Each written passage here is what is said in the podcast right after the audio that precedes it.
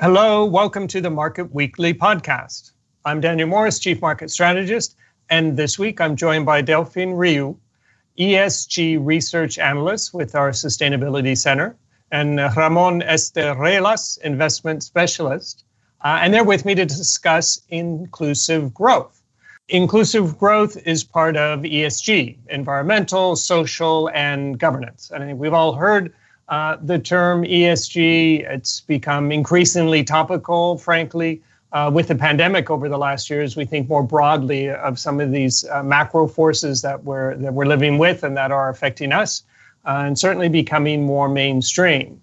Uh, and in fact, from what I understand, last year uh, you had a lot of outflows in terms of investments in traditional asset classes, whereas ESG related funds and strategies continue to see inflows. So certainly a topic that's uh, seen increasing interest on the part of investors, and we anticipate that that interest uh, is going to continue to, to rise.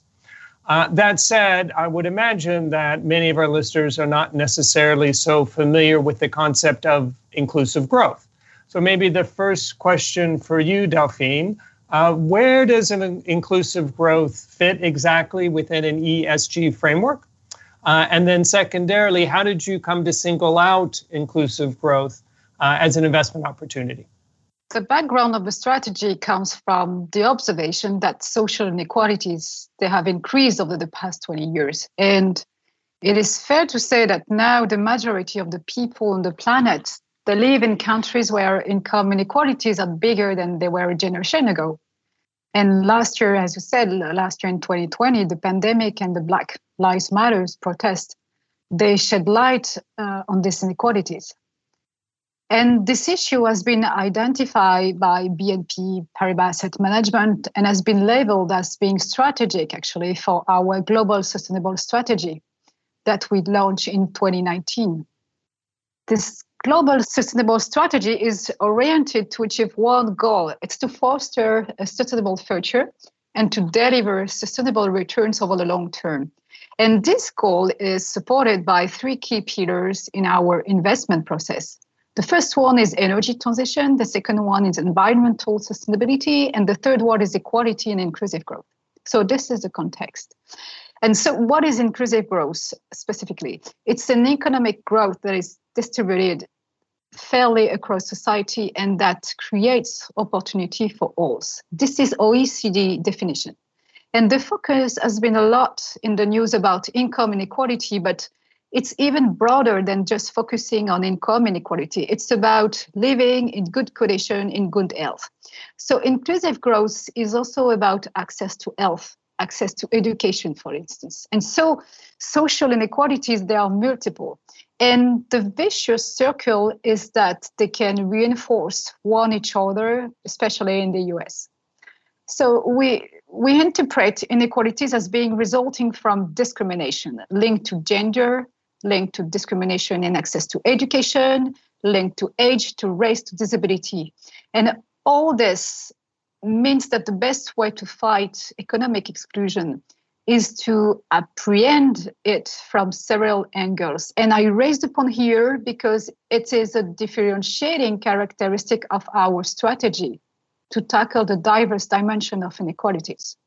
And we believe that companies they have a role to play in reducing inequalities, given their major role in society, while doing business profitably. And of course, we believe that us investors, we have to play a critical role as well by ensuring that we take into account the social dimension in our investment analysis. And to everything is done to ensure a sustainable future and to deliver sustainable returns over the long term. And there are two preconditions for that. The first one is stability, and the second one is efficiency of our economic system. The problem is that widening inequalities pose a threat to stability and efficiency. The first one for stability, economic inclusion is central to people's well-being. And a number of studies have shown that people who are economically vulnerable, they tend to retreat from social and political life. And in parallel, economic inclusion also undermines the idea of meritocracy. And all this leads to social tension that can promote populist policies and therefore can affect the climate for doing business and investment.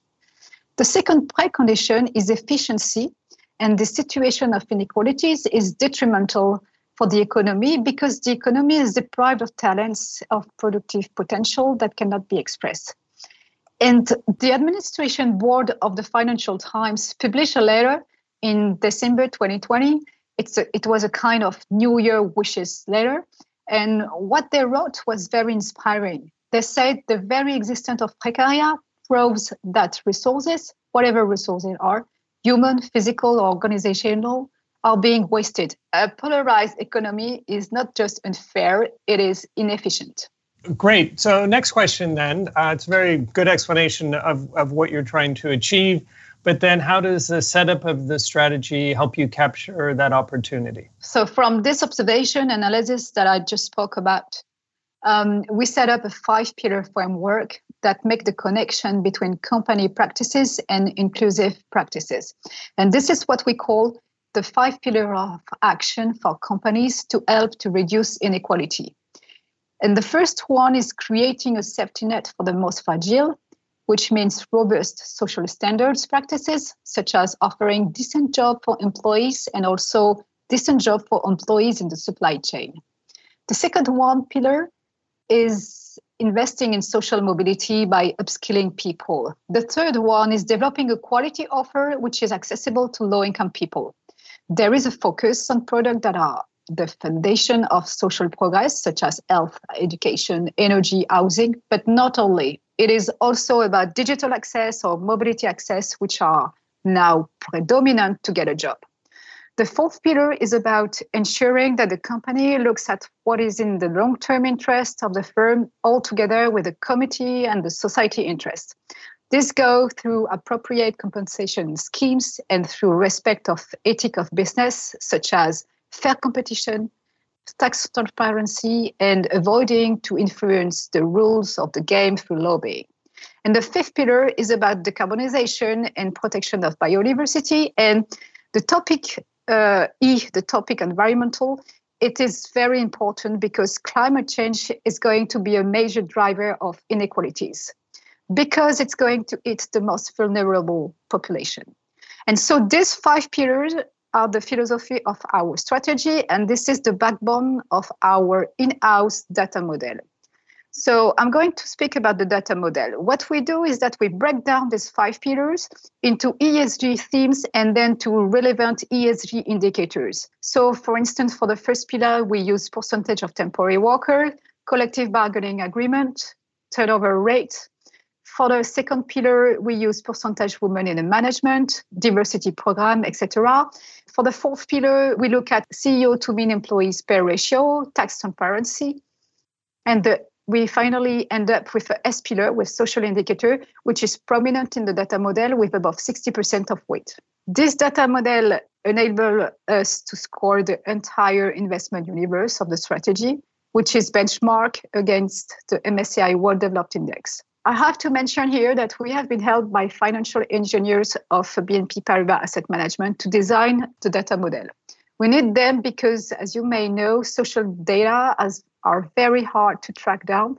And the innovation here in the data model is that we are able to use different providers. We make them comparable and we integrate them into the scoring model. So we ensure that we use the best data set existing in the marketplace. And also our engagement efforts through stewardship programs and through ESG integration across all strategy enable us to enrich the quality of the data.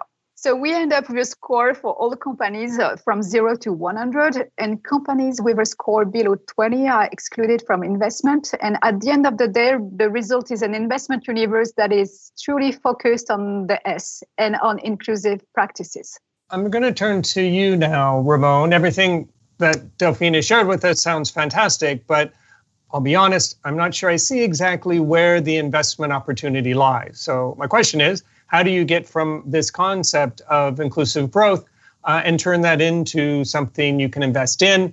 How do you go about selecting the stocks uh, to build your portfolio?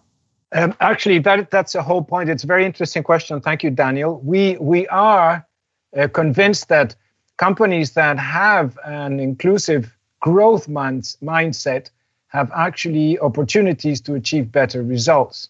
And there are many ways in which they can do this by developing employee skills to enhance innovation, by paying fair wages to support employee engagement, by fostering workplace diversity so that employees understand customer needs better and can turn underserved markets into successful business segments, uh, by forging, of course, long term relationships with suppliers to ensure the quality and safety of supply chains, very important, by working on the safety and protection of, of consumers to guarantee their well being and loyalty, by respecting ethical rules of conduct to safeguard a company's social uh, license to operate.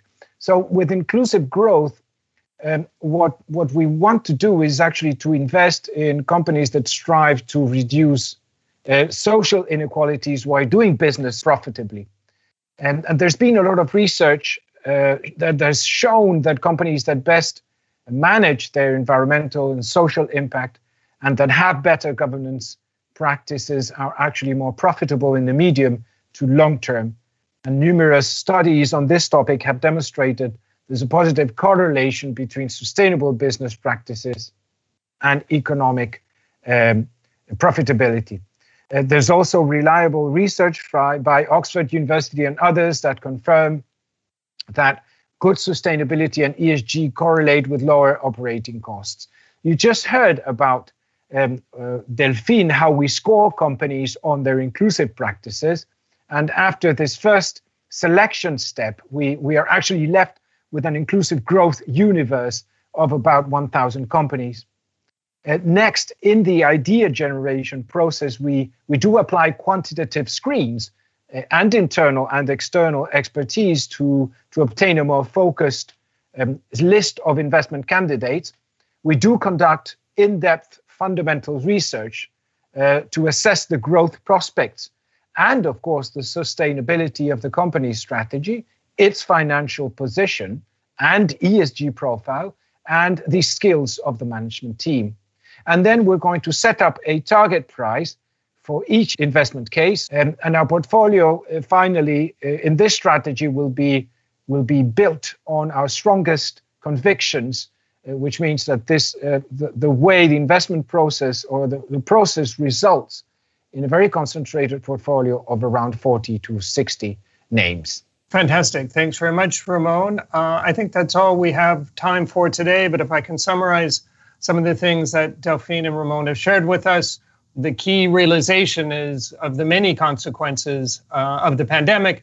Uh, one has been a realization, a sensibilization to inequality uh, in terms of access to healthcare, access to work, and the goal of the strategy, and, and hopefully also one of the goals of BNP as an organization, uh, is to address those inequalities. And within the strategy, the goal is to support sustainable returns by addressing inequality uh, and searching for inclusive growth. Now, the way you implement this idea, uh, the team has a framework which connects company practices with inclusive practices, and they focus on that framework as they go about selecting uh, the stocks that they invest in. The fundamental belief, though, is that companies with an inclusive growth mindset have the potential to generate better results. Well, that's all we have time for today. If you do have any further questions, please do not hesitate to reach out to your BNP Paribas Asset Management contact. My thanks to Delphine and Ramon for sharing their insights.